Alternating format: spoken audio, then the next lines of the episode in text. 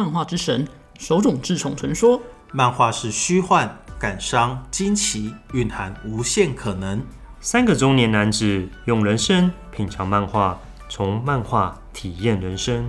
欢迎收听《柜台小姐姐》，今天我要借这本。大家好，我是丹丹，我是包包，我是波波。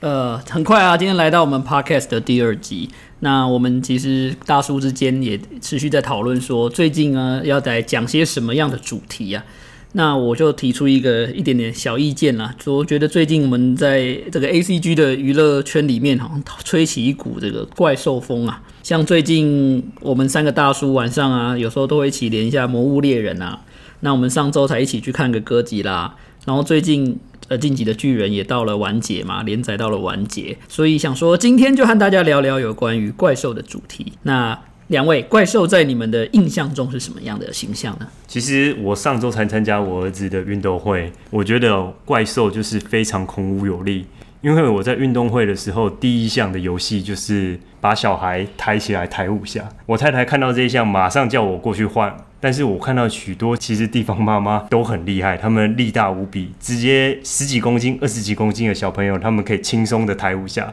我还不慎闪到了我的脖子，我觉得真的是 大叔要保重啊，保重身体啊，大叔。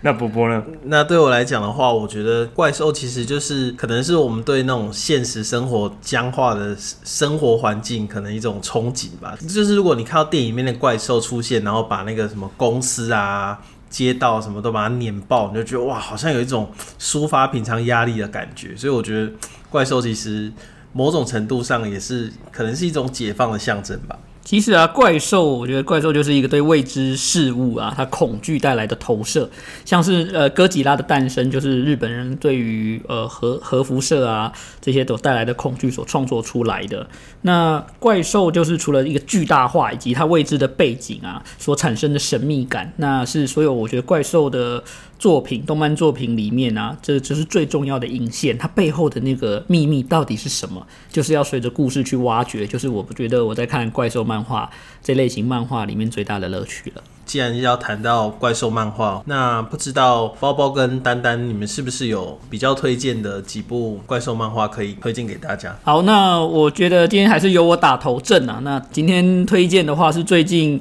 呃讨论度很高的一部作品《怪兽八号》。那我就简单跟大家说明一下，《怪兽八号》它是松本直野老师所创作的一部有关于怪兽题材的漫画。它很新，它在二零二零七月三号才开始在 Jump Plus 的一个平台上面连。在那故事背景主要就说又是日本嘛，日本就是最多没有事没事就会被怪兽侵袭。那人类方呢，他就透过一个特殊的防卫队这样的一个政府组织来反击这些怪兽。那男主角他是一个三十二岁的大叔，他名字叫卡夫卡。呃，这个名字其实一听大家就有点感觉了，对不对？他跟他青梅竹马的女主角米娜，他们就约好，他们就是从小就一起要加入防卫队，把怪兽都赶出这个岛上。有没有跟那个隔壁棚的某某巨人是有点像的设定，然后，然后呢，就是当那个长大之后，米娜已经当上了防卫队的队长，已经大展手脚的时候，我们的卡夫卡男主角他还一直没有办法通过加入防卫队的测试，所以说只能当一个怪兽尸体清洁公司的清洁员这样子。那他其实，在工作的时候遇到了一次怪兽的攻击，那因缘际会底下，他就吸收了一个怪兽的力量，那开始就可以变身，展现出怪兽。的外貌以及呃无可匹敌的能力，但是它就变成了人们口中的一个怪兽八号。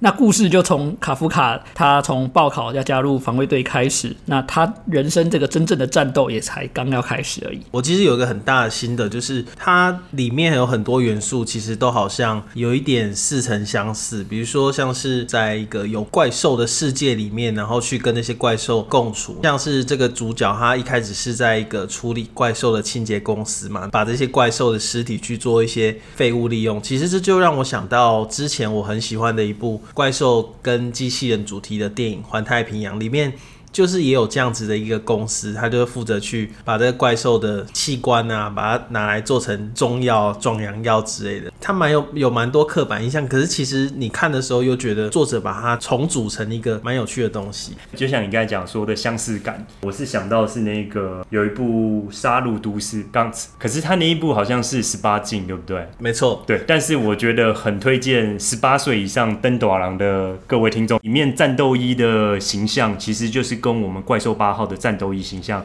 很类似，所以就像刚才波波讲的，在这一部怪兽八号里面，我们其实看到有很多其他我们以前看过的东西，然后去结合在一起，感觉到很非常有趣。其实这一部刚刚两位都有提到啊，怪兽八号它的一些背景设定啊，或者一些角色塑造上面，诶，都有些过往不同、来自不同题材的一个既视感。其实这部作品啊，它就是包含了像有御姐啊、怪力萝莉啊，还有像咪咪野强者啊、刺猬头啊，有搞笑、有热血，还有很多的刻板印象。但是这部漫画它的故事就是说的流畅，分镜就是画的好，战斗就是够有魄力，而且我觉得他又找回了 Jump 的友情、努力、胜利这样的精神。大家一些火火的漫画里面都会有一些可能便当发很凶啊，故事反转再反转啊，要搞到大家会觉得很出乎意料。有时候我觉得物极必反，当这样的一个潮流浪头过了之后，回到怪兽八号，我觉得可以找回我们看漫画就是要看。主角超强，然后跟怪兽打斗超精彩，这样子。那他还有一个点也是很符合我们，就是作为大叔去喜欢这部漫画。里面很难得的是，他的主角其实是一个已经三十二岁的一个大叔。当然，我们讲到三十二岁是大叔呢，讲到这个，我们我们年纪好像更大。对，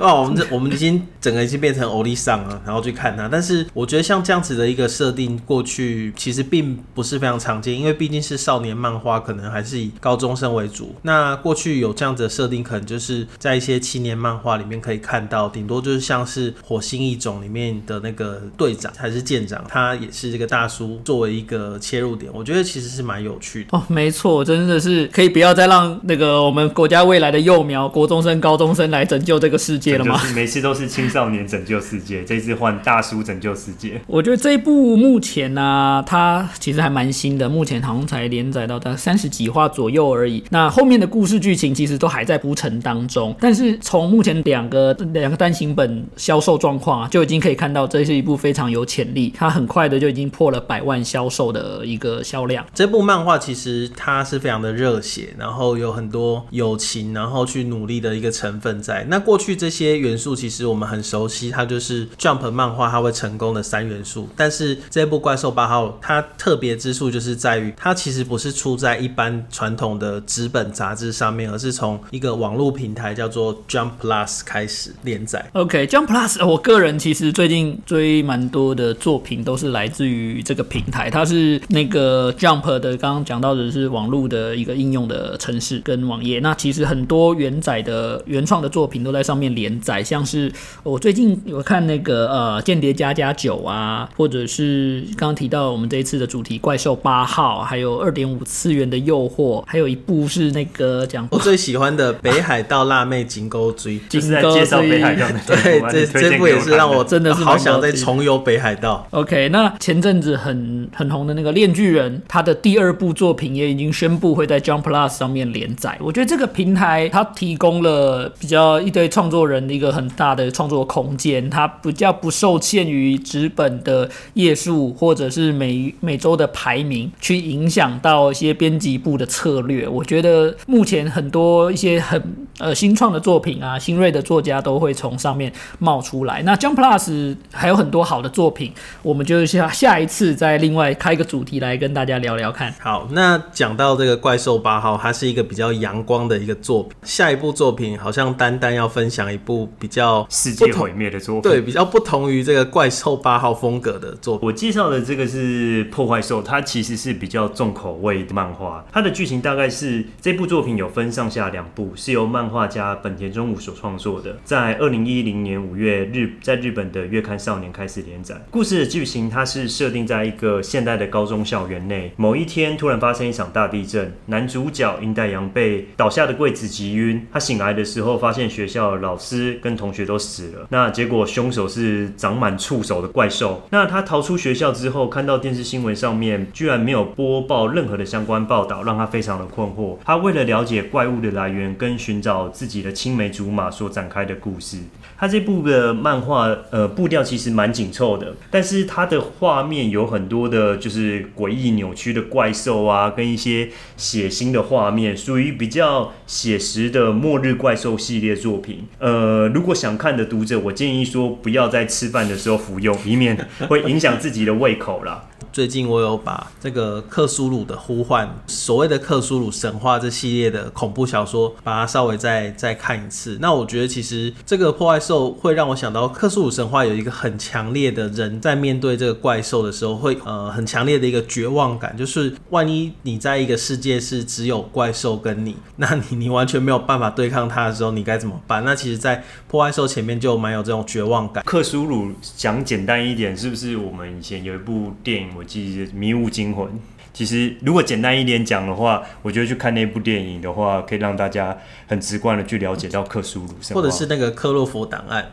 啊，其实我在看这一部作品的时候，也也有想到刚刚丹丹所提到了《The Mist》这个。那这一部呢，这部作品我在看的时候，就是想说，脑海就是我要先看《血流成河》。如果喜欢喜欢这种风格的呃读者们，就是很适合去看一下这一部作品。那这一部作品刚刚提到克苏，除了克苏鲁的神话之外，这部作品的怪物啊，呃，也是很多元啦。而且它的怪物的。如果喜欢看大怪兽的话，那这一部不会让你失望。这部怪兽，这个大到从到高像大高楼大厦啊。到可能一个东京啊，到可能叫是整个日本的列岛这么大的怪兽，其实看到后来我已经完全搞不懂这个世界的比例尺是长什么样子了。这部真的是杀杀到就是血流成河，甚至是让我想到好像以前有看过一部电影叫做《星空防禁地》，打丧尸打到拿那个除草机去杀，杀到最后你已经看到了点就是有有点欢乐感出现了。这部其实最我觉得啊，让我觉得最意想不到的地方是它的角色设定。一般的漫画通常都是救世主都是男主。角，而且充满正义感，然后又很帅、坚毅的角色。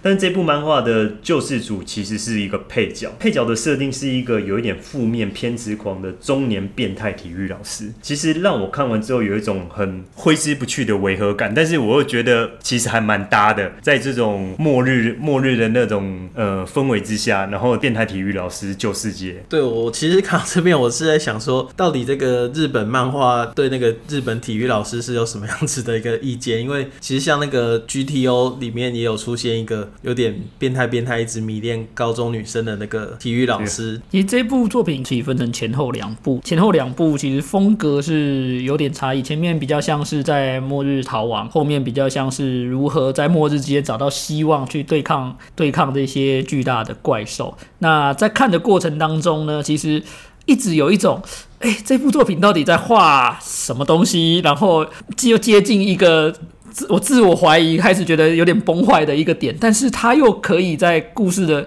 呃一些节点呢，忽然让你出乎意料，然后让你又看得下去。对啊，因为这一部漫画其实最开始自作者自己有写啊，他说他把作品给父亲看的时候，他父亲说我。不希望你创作出这样的作品。我一开始的时候以为是因为作者的绘画风格太血腥，然后太写实了，作者感觉，哎，作者爸爸感觉到不舒服。但我看完之后才发现，中是因为他作作品里面透露出一些太多的反社会人格倾向，甚至是对日本毁灭的一种期待跟抒发。像是画面中就出现有好多场景，你有没有看到？对，像这种我们蛮热爱去日本踩点的大叔们，就会发现说，他把日本大家。大概印象中的所有景点都已经玩弄过一遍了，我都一边看一边觉得说，作者是多讨厌这个日本。我有看到晴空塔、太阳之塔，还有台场啊。对啊，还有那个。道顿崛那个跑跑人啊，全部我觉得全部都是被他毁灭破坏掉了。因为他其实，在漫画里面，其实描述的日本政府是其实是非常冷漠而且残忍的，让人失去了信心跟绝望。那最后，当人类面对这些未知的恐慌跟自私懦弱的刻画，我觉得其实让我感觉到。作者对社会的不信任。大家最近公认最经典的一部哥吉拉电影，就是安野秀明导演他的《正宗哥吉拉》。那其实，在里面你就可以看到，当这个怪怪兽出现的时候，有时候真的很可怕的，反而是这个官僚体系。刚刚这一部作品呢，总总而言之就是喜欢这个黑暗系的，喜欢这个血腥杀戮，然后巨大化的怪兽的读者们可以去追的一部作品。我们也是我们今天推荐的第二部。那接下来我们来请波波来来介绍一下今天还有没有好还有好看的怪兽作品。好，那其实像刚呃前面两两部提到的怪兽都是很直觉，就是真的就是那种野兽类型的。那我这次要介绍的第三部作品叫做《猎魔战记》，它是日本漫画家八木教广的作品。那它这个《猎魔战记》它的原名叫做 Claymore，就是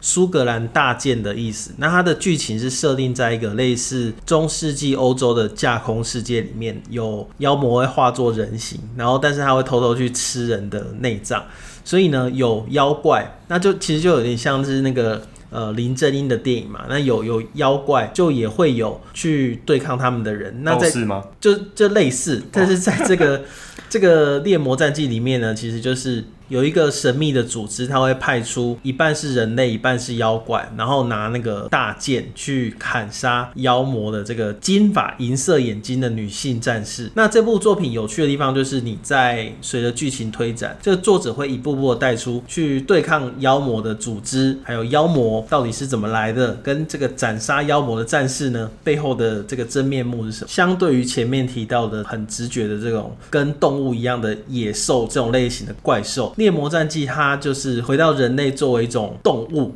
展现出来的欲望所化身的怪兽。其实我在看的时候，我最后上 Google 做对照表，因为我发现一件事情，你没有发现吗？在看漫画的时候，该不会是那个脸盲这边？没错，因为他的角色其实蛮多的，总共刻画出太多的角色，然后反而让我觉得说每一个角色其实长得很像，所以我要一边拿着 Google 对照表，然后一边看漫画，才能让我记住人物的角色。尤其是他那个里面的那个姓名，很多都是直接从英文。翻译过来的，所以你会看到后来你会有点有点灰体，就想说这个角色到底谁是是谁？哦，的确，这部作品其实在网络上讨论也有很多样，很多网友也提出说这个问题啦。那我个人是比较持不同的观点，我觉得是在于呃作者啊，他因为他创造出很多的角色，而且这次的角色刚刚波波有提到，他们就是属于一个金发银眼，然后他们又都穿着制服在战斗的女性。但而且他们都是比较严肃，一张扑克脸的表情，所以呃，偏偏作者又想把所有有出带出的角色都赋予他名字，然后都想要给予他一些戏份。所以作者跟你一样，其实也是很贪心，全部都要，全部都要，所有都什么东西都要带出来。状况底下，毕竟他在这个设定，他就没办法在角色上面做太多的变化，所以有时候角色一多，难免就会认不出来。但是其实作者他的机绘画风格是很不错的。那其实。刚刚提到的说，那脸盲除了我们看那个可能对照表啊，我们去 wiki 一下之外，是不是还有其他方法可以在阅读的过程中让读者能够更顺畅的去阅读呢？那其实像我在看这部漫画的时候，我就会觉得说，它很像那个武侠小说，你不一定会记得就是这个角色是干嘛，可是比如说今天他可能背后有一个有一个门派，比如说他可能是青城派的谁谁谁，那你就想到哦，我所以这个青城派的风格是怎么样？那其实在这这个这部猎魔战记里面，我觉得也会有一样的感觉，就是你有时候不一定会记得这个角色他真的很确切是什么样子的个性，之后长什么样子，可是你可能可以透过一些不同的元素，对他的招数，他可他里面有每个人都有不同的的一招必杀技。有啊，像我最深刻的就是什么高速剑啊、波纹剑啊、幻影啊，我觉得就很像在玩 RPG 游戏一样，每个人都有。我记得他好像就是分三个部分嘛，三种其实就。是是攻击、防御型，还有特殊型的角色设定。对，那所谓的招如其人，你就作者就用另外一种方式来凸显这些。角色的个性，呃，其实刚刚两位也提到了很多怎么样辨认。其实我觉得这部作品呢，呃，我们套一句第一期我们讲五等分，有爱你就可以分得出来。毕竟这部作品难得是一个从头到尾就是女性远远大于男性角色，好多大姐姐围绕着，让大家其实在看的过程当中，一直越看越兴奋，越看越看得下去。相较于那个隔壁棚的作品《烙印勇士》，看悲惨的大叔啊，在那里砍杀妖怪、砍杀砍杀怪兽比起来。来，呃，这一部在读的过程当中，其实比较赏心悦目一点的。可是我觉得烙印有事，可能在我有生之年都读不完。没关系，大家，我们今天介绍的这一部作品呢，这个《猎魔战记》它已经完结篇了，所以大家一定可以去看一下。这部作品，它其实这个作者他就是里面的这些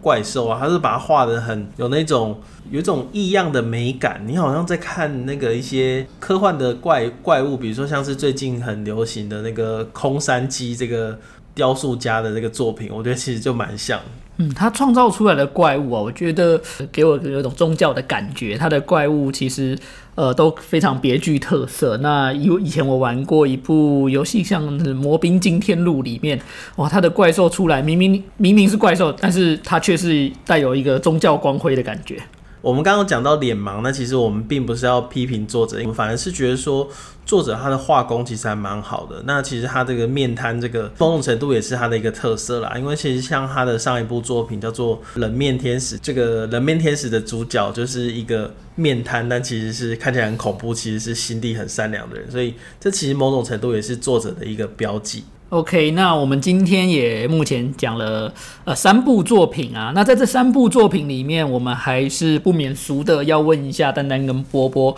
呃，今天你们最推荐哪一部作品呢？我当然是推荐我自己刚才介绍的那个破坏兽，因为我觉得怪兽就是要有世界末日让人家绝望的感觉，而且这一部破坏兽它其实呃角色的设定时代跟我们比较相近，其实我看上去的时候会比较有呃认同感。可能会觉得说哦，明天会感觉有共鸣。对，明明天明我们就山火山爆发，会有快对，我们可能就要赶快去讨论，会比较有共鸣。啊而且喜欢这一类这种怪物的作品的话，我觉得有时候我还是推荐另外一部叫做《末日》的漫画，可以大家去看一下。末日的话，它其实虽然不是在讲怪兽，但是它比较强调黑暗时候所带来给人的恐惧。好，这边的话，我还是推荐《猎魔战记》，就是这一部，虽然其实它相对于其他刚推荐的两部作品，它看完的门槛比较高，因为其实就像前面讲到，它有一点文学性的一个感觉，而且它的篇幅也蛮长，有二十七集，真的要蛮用心才可以把它看完。那你在看的过程中，可能就是也觉得说，好像没有那个太中二的设定，比如说武器啊。它就是那一把剑，如果是其他漫画，可能就会有什么神剑、魔剑，它就是同样的那一把大剑而已。不过我觉得这个猎魔战记它最值得推荐的地方，就是这个作者他精致的画工，还有他的美型的怪物设定。现代啊，就是你会看到很多的漫画，其实都讲求一个很快速的步调。一拳超人的出现，我觉得其实某种程度也是一个蛮符合现代风格的这种作。那这个猎魔战记它就是比较少见的，就是它可以去用一个作者他想要的一个速度去堆叠那个剧情，然后他把一个故事很完整的说完，在他的设定没有什么破格，所以我觉得很适合细细的品味。那我个人推荐，那我就推荐《怪兽八号》给各位听众。呃，因为《怪兽八号》，我觉得就让我找回看漫画的初心。那一个很流畅的故事，很王道的剧情，跟目前因为它也是都还在连载的阶段，所以都还不知道接下来会怎么演。那是不是因为一般这样打怪兽的时候，我们刚刚提到另外两部作品，它会怪兽是非常的令人绝望的。这时候难免都会想说，像舞台剧里面会有一个呃机械神的一个设定出来来拯救世界。那怪兽八号让我看到的是，人类是有它的力量来去对抗这个怪兽的。那我觉得怪兽八号目前它的整个声势跟销量来说，呃，会不会是下一个爆红作品，一个现象级的作品呢？那我是推荐各位听众可以一起来看，让我们来见证历史，看这个 IP 可以发展到什么样的程度，不管是动画、电影还是周边。OK，好，那我们今天就介绍这里啦。好，谢谢大家。拜拜拜。